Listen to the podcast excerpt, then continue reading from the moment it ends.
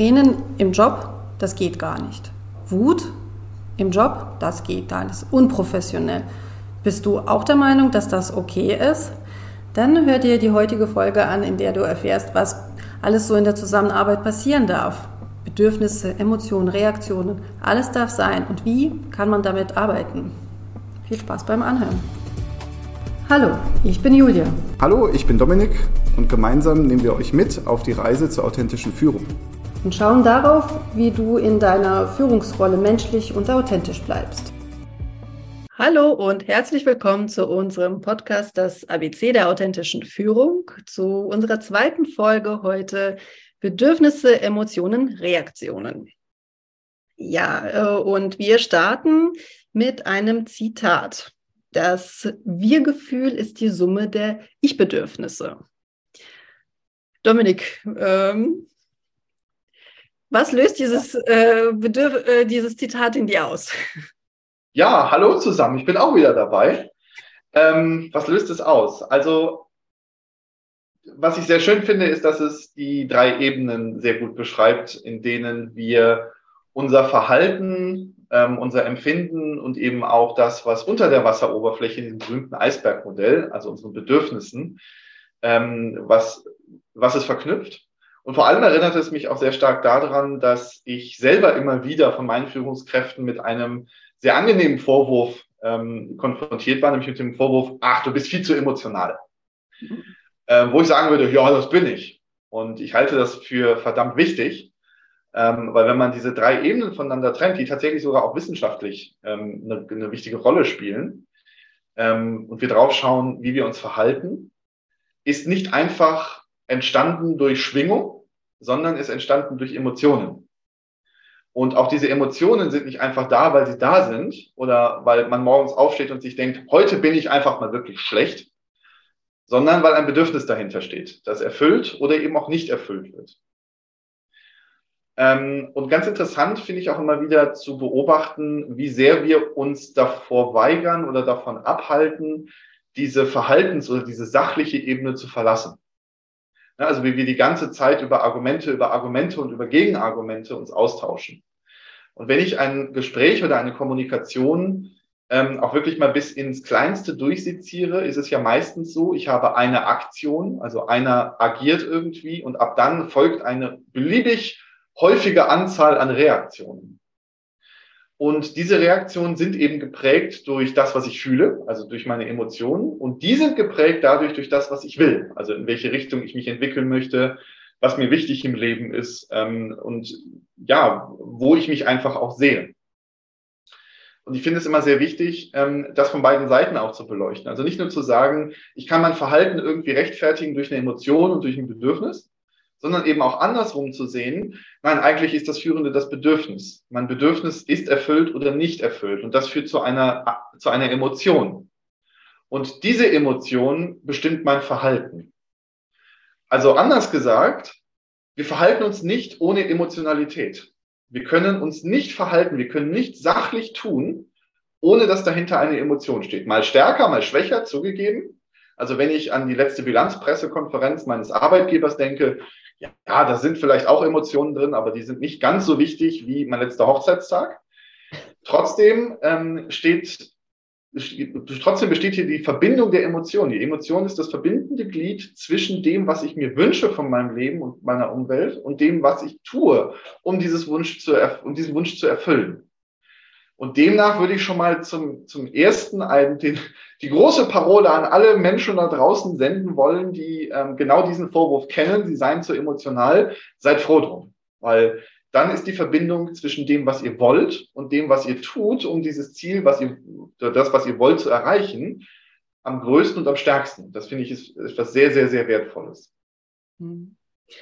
Würdest du sagen, man kann zu emotional sein, also dass äh, Emotionen ich bin ganz bei dir. Äh, Emotionen sind wir sind ja menschlich, die machen uns ja aus. Also, ähm, und wir machen ja den Job mehr und oder besser, wenn wir äh, mit Emotionen dabei sind, äh, wenn es in uns etwas auslöst. Also, äh, wenn ich jetzt zum Beispiel meinem Mann, meinem Mann irgendwas sage, äh, bring mal bitte das und das mit oder mach mal bitte das und das und dann, dann bringt es doch nicht mit oder er hat es äh, dann doch nicht gemacht, dann äh, frage ich, warum ist es nicht passiert? Ja, das war nicht mit Emotionen verbunden.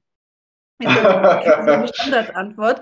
Und äh, das kann, kann, sich ja überall äh, wiederfinden. Also wenn ich irgendwo äh, keine Emotionen damit verbinde oder vielleicht sogar schlechte Emotionen damit verbinde, dann ähm, äh, bewirkt es ja kein positives Wir-Gefühl. Also, ähm, ja. Und, äh, da ist aber für mich die Frage von, äh, so von vorhin, gibt es Grenzen für Emotionalität am Arbeitsplatz oder gerade in der Führung?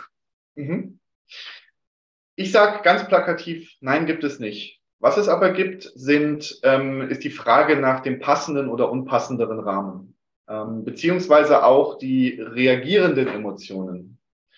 Ähm, dann, wenn, glaube ich, wenn wir uns in die Haare bekommen über Emotionalität, dann sorgt das, passiert das meistens dann, wenn ich mein Gegenüber zu einem Zeitpunkt erreiche, zu dem er definitiv nicht bereit ist für Emotionen oder ähm, wo die Emotionen des Gegenübers meine dann auch meine in Konkurrenz bringen. Also ein Beispiel. Ähm, ich hatte einmal ein ja doch ausuferndes Diskussionsgespräch mit, mit einer Führungskraft von mir. Und ähm, das passierte auf einer Basis, in der wir beide eigentlich um ein gleiches Bedürfnis gerungen haben. Wir wollten beide Anerkennung für ähm, die Fertigstellung einer Aufgabe und sind mit unseren Emotionen in den Ring, Ring gestiegen. Dann war der eine auf einmal sowieso viel ärmer dran, weil er von dem anderen keine Unterstützung bekommen hat und der andere war sowieso übersehen, weil man ihn nie erwähnt hat in dem Projekt. Ähm, und ich glaube, dass gerade hier ähm, mit einer gewissen Reflexion ein riesengroßer Spielplatz entsteht dessen, ähm, dass man mit diesen Emotionen auch wirklich anfangen kann zu arbeiten. Nämlich zu hinterfragen, du, ich sehe gerade, dir platzt gerade die Hutschnur, erzähl mir doch mal warum. Also hinter die Bedürfnisse, zu, äh, hinter die Emotionen zu schauen. Zum, Im ersten Schritt hinter das Verhalten zu schauen, im zweiten Schritt hinter die Emotionen zu schauen, ähm, um dann meistens festzustellen, wir liegen eigentlich genau beieinander. Ja, also wir wollten beide das Gleiche und haben uns dafür bekämpft, auch wenn wir es noch einfach hätten geben können gegenseitig. Ähm, und die zweite Sache, die bei Emotionen, glaube ich, auch wichtig ist, Emotionen sind schon ein bisschen hinterhältig. Das gebe ich ja zu, nicht? Also das muss man ihnen vielleicht schon auch, auch zugestehen, weil sie sind da und zwar nicht mit einem drehbaren Pegel, sondern sie sind da wie ein Lichtschalter. Also ich schalte es an und das Licht ist an. Die Emotionen schalten sich an und dann sind sie auch komplett da. Ähm, das an sich ist gar nicht so das große Problem. Das größere Problem ist, dass wir bei Emotionen unterscheiden müssen zwischen realen Emotionen oder zwischen, zwischen rohen Emotionen und hinterhältig interpretierten, missbrauchten Emotionen. Also ähm, sowas wie ähm, eine Faustformel dafür ist alles, alles das, was emotional im Gesicht ausgedrückt werden kann, sind wirklich natürliche Emotionen. Das kann sein Freude, das kann sein Ekel, das kann sein Angst, das kann sein ähm, ähm, äh, ähm, Wut. Wut, genau, Wut kann es sein. also sieben Stück gibt es davon in Summe. Und die Faustformel ist alles das, was wir im Gesicht unseres Gegenübers ablesen können. Ähm, das sind wirkliche Realemotionen. Jetzt gibt es aber auch solche Emotionspakete. Also die, bei denen man als Gegenüber schon auf einen Moment nachdenken muss, um rauszubekommen, dass ähm, welche Emotion jetzt genau gemeint ist. Zum Beispiel ähm, das Thema Sicherheit oder Unsicherheit ich fühle mich unsicher in deiner Nähe. Ja, was heißt das? Nicht? Also meistens ist das dann nämlich ein zurückgespielter Vorwurf, dass ich sage, weil du jetzt etwas getan hast, fühle ich mich unsicher. Das sind Emotionen, die führen beim Gegenüber natürlich sofort auch zu einer Reaktion, und zwar zu einer emotionalen Reaktion, weil er in den Kampf gehen möchte. Er möchte nämlich sagen, nein, das stimmt gar nicht, was du mir hier erzählst. Ähm, und möchte rechtfertigen, wieso eben das eine Fehlinterpretation ist, die ich da gerade leiste. Ähm, das heißt, wichtig ist in emotionalen Situationen vielleicht trotzdem noch einen Atemzug mehr zu nehmen, auch wenn es schwer ist. Es ist wirklich schwer, das ist auch biologisch gesehen schwer für uns, ähm, aber vielleicht doch noch einen Atemzug mehr zu nehmen und zuerst einmal zu überlegen, okay, was steht hinter meiner Emotion an Bedürfnissen? Warum verspüre ich jetzt gerade diese Emotionen? Und dann auch genauso in die Kommunikation zu treten. Also dann dem Gegenüber zu sagen, hey, du hast gerade dies und das gesagt und ich fühle mich deswegen eingeschränkt, verschüchtert, ängstlich. Ähm, und das ist mir wichtig, weil ich möchte, dass wir eine ausgeglichene Beziehung haben. Also gib mir doch die Möglichkeit dazu. Ja, also ein Beispiel mit meinem, mit meinem Chef damals im Streit hätte man sehr gut sagen können, ähm, du, ich merke, du gehst gerade mit mir in einen emotionalen Kampf. Ähm, das verunsichert mich sehr, vor allem macht es mich auch traurig, weil ich, ähm, weil es mir wichtig ist, dass wir das, das Projekt als gemeinsames Projekt zum Abschluss bringen und wir beide da drinnen glänzen können. Nun lass uns lieber darüber unterhalten, wie wir das hinbekommen, dieses Projekt in diese Richtung zu führen. Ja, also auch hier im Prinzip die gleichen, den gleichen in der Kommunikation den gleichen Ablauf zu finden von was sehe ich, welches Verhalten nehme ich wahr, welche Emotionen empfinde ich für mich dadurch welches Bedürfnis ist befriedigt oder auch nicht befriedigt und dann eine Bitte zu formulieren daraus, ähm, wie, man gern, wie man gerne dorthin kommen möchte. Ähm, wenn man sich das Modell anguckt, das ähm, glaube ich ist relativ berühmt, das nennt sich die gewaltfreie Kommunikation. Mhm. Ähm, aber es besteht auch wieder genau aus diesen Ebenen. Und ich kann immer nur einladen, gerade im Kontext oder gerade in der Kommunikation mit Mitarbeitern zu schauen, ähm, was steht dahinter? Was steht hinter einem Verhalten? Was steht hinter einer Emotion? Ja, glaube, das ist wirklich so ganz, ganz wichtig, mal zu gucken, welche, also sich, äh, wenn wir jetzt so äh, an die erste Folge denken, wo wir gesagt haben, schaut mal in euch.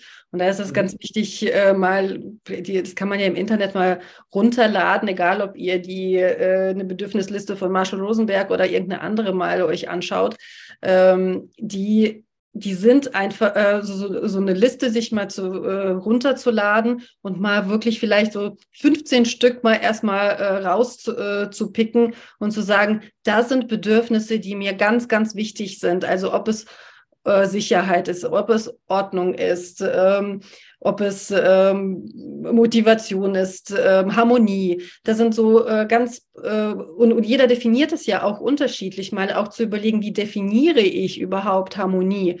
Und, ähm, und wenn ich das dann meinen Mitarbeiter, Mitarbeitern sage, ich, ähm, du hast ähm, mir das gesagt und ähm, das hat in mir ähm, wirklich, äh, also das hat mich total wütend gemacht, äh, weil eben äh, mir Harmonie wichtig ist und äh, du aber in einem Ton mit mir geredet hast, der für mich in eine wertschätzende Arbeitsumgebung einfach nicht passt. Und mhm. dann ist es äh, eine Ebene, also wenn man wirklich erstmal beschreibt, also dieses wertfreie auch, ähm, äh, die wertfreie Kommunikation, dass man einfach rein beschreibt, was sehe ich. Wir interpretieren viel, viel, viel zu schnell. Ja. Ähm, ähm, ich, ich mache das ganz gerne in, so, in der Übung. Äh, also wenn ich meine Kommunikationstrainings mache, äh, baue ich da so eine Impro-Szene mit rein, in der ich gerade diese ganzen Emotionen auch mal aufzeige und ähm, wenn man dann sagt, ja, was habt ihr wahrgenommen, dann kommt dann ja, du bist arrogant. Äh, du mhm. hast dich arrogant benommen oder du ähm, hast dich ähm, du warst schüchtern. Ähm, und viele merken gar nicht, dass das schon die Interpretation ist, weil was habe ich denn gemacht, dass ich arrogant oder schüchtern gewirkt habe? Das ist dann die, äh, dieser, die, dieser Punkt, in dem man einfach mal beschreiben müsste. Ja, du hast die Tür zugeknallt, du hast meine Sachen genommen und hast sie äh, zur Seite geschmissen oder du hast die Tür sehr zögerlich aufgemacht und das hat auf mich schüchtern gewirkt. Und das ist eben genau die, äh, diese, dieser feine Schritt zu sagen, ich beobachte erstmal und, und dann kann ich sagen, ich habe das beobachtet wie, oder ich habe das gehört, du, du hast das gesagt, wie hast du das denn gemeint? Bevor ich mit meiner eigenen Interpretation um die Ecke komme, einfach mal nachzufragen und das würde an so vielen Stellen die äh, Kommunikation total entschärfen, dass es gar nicht äh, zu einer Eskalation kommt. Und ähm, deswegen ist es auch so so enorm wichtig, mal da, äh, sich mit, mit den eigenen äh, Emotionen und Bedürfnissen mal auseinanderzusetzen, weil wenn die Wut hochkommt oder ähm, Angst vor irgendwas oder man äh, auch total äh, freudig auf irgendwas reagiert, hat es ja mit gewissen Bedürfnissen irgendwo äh, mhm. zu tun. Mhm. Wenn man sich dessen bewusst ist, kann man mit der Umwelt ganz, ganz anders kommunizieren und äh, das, das auch im Privaten. Also wie viele positive Auswirkungen hat das dann, wenn man äh, gelernt hat, im, äh, im beruflichen Kontext mit Leuten zu kommunizieren, äh, das ins Private reinzutragen oder auch umgekehrt. Also ich bin auf die gewaltfreie Kommunikation durch die Kindererziehung gekommen, wo ich mir gemerkt habe, okay, ich möchte anders mit meinen Kindern kommunizieren und äh, habe dann festgestellt, ach, wenn ich mit meinen Teammitgliedern äh, auf dieselbe Art und Weise probiere zu kommunizieren, ist es äh, ein enormer äh, Gewinn. Abs absolut richtig, ja. Und ähm, ich glaube auch gerade, dass uns die das Hinzuziehen weiterer Ebenen in der Kommunikation oder auch in Situationen, die ich mit den Mitarbeitern erlebe, weil oft ist das ja gar keine eigentliche Kommunikation, sondern es kann auch sein, dass sich ein Mitarbeiter sperrt gegen eine Aufgabe. Ähm, es kann sein, dass jemand ähm, das Unternehmen, den kompletten Kontext wahnsinnig schlecht macht auf einmal. Kann natürlich auch andersrum sein, dass jemand komplett aus sich auf einmal herauswächst.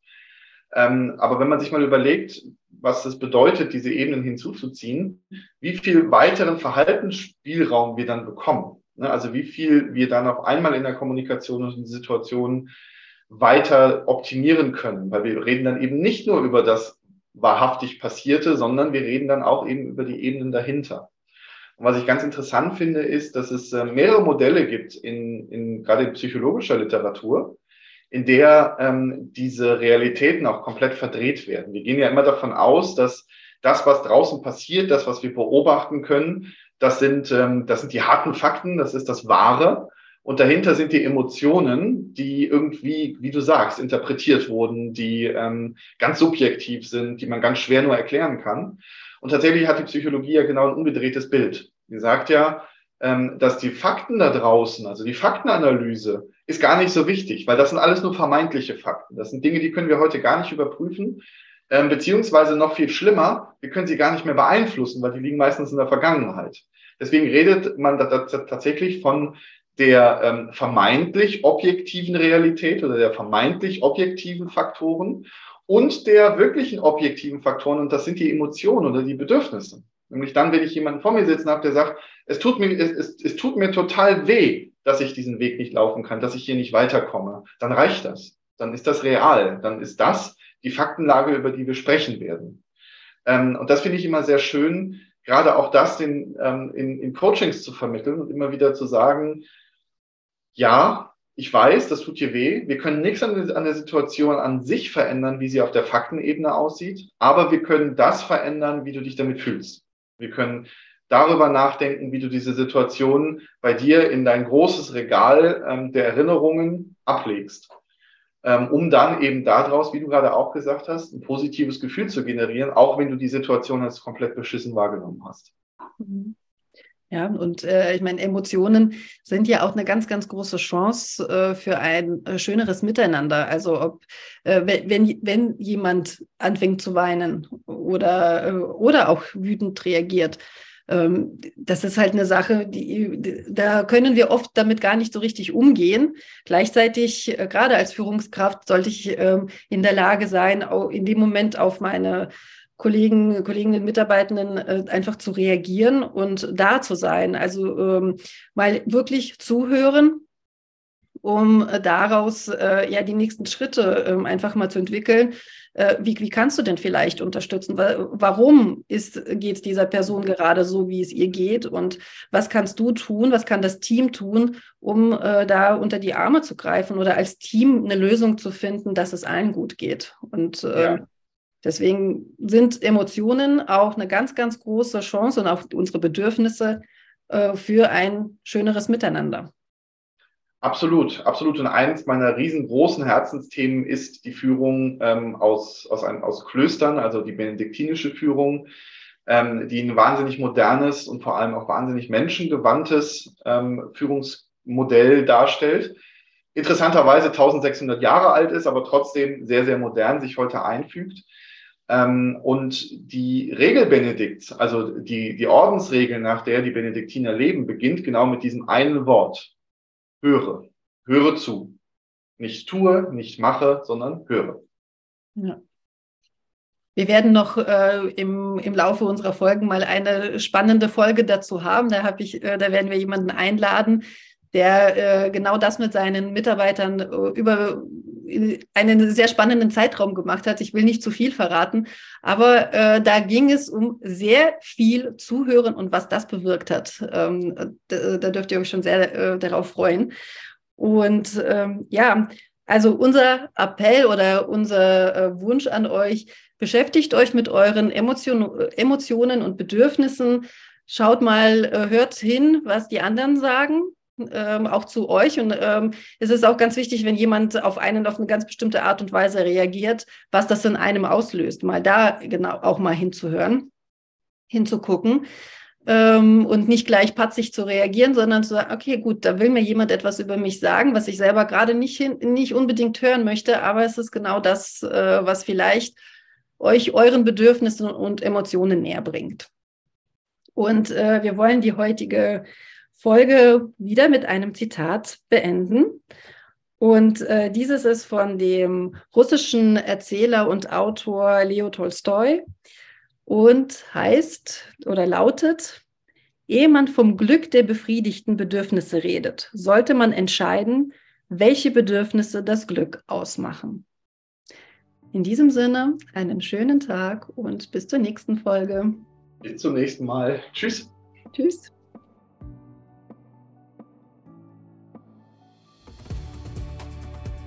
In eigener Sache. Hast du Lust, deine Skills im Hinblick auf Zusammenarbeit auf den neuesten Stand zu bringen und auf Zukunft auszurichten? Dann komm zu unserer Tagung im Mai von HR zum Menschen. In Mini-Workshops erarbeiten wir mit dir zusammen Strategien, die du sofort im Arbeitsalltag umsetzen und weiterdenken kannst. Wir gehen auf ganz wichtige Themen ein, die die Zusammenarbeit menschlich und zukunftsfähig macht. Recruiting. Wo und wie finden Unternehmen die richtigen? Wie halten sie diese? Mitarbeiterbindung neu gedacht. Wie kann man durch Sabbatical Mitarbeiter gewinnen und auch halten? Potenziale neu gedacht. Potenziale im Team erkennen und fördern. Generationenkonflikte zu Chancen verwandeln. Wie kann man Generationenzusammenarbeit neu denken? Zusammenarbeit neu gedacht. Wenn Bedürfnisse, Emotionen und Reaktionen auftauchen, was darf da alles passieren und wie geht man damit um? Kommunikation. Wie kannst du bedürfnisorientiert und wertschätzend kommunizieren und Konflikte deeskalieren? Arbeitsumfeld so gestalten, dass es Lust auf Arbeit und Kompetenz macht? Ein einfach motivierendes Arbeitsumfeld, wie kannst du das gestalten? Neu denken und Zukunft neu gedacht. Wie kann ein motivierendes, emotionales äh, Zukunftsbild, Zusammenarbeit noch schöner machen? Wie können Strategien und Ziele so gestaltet sein, dass sie einfach und klar für alle sind? Also, ich hoffe, du hast jetzt auch Appetit bekommen und ähm, ja, es gibt auch ein Showdinner am Abend und es wäre schön, wenn du dabei bist. Dominik und ich sind auch mit dabei und natürlich auch ganz viele andere tolle Redner und äh, Coaches, die euch durch, den, durch zwei Tage begleiten. Sei dabei.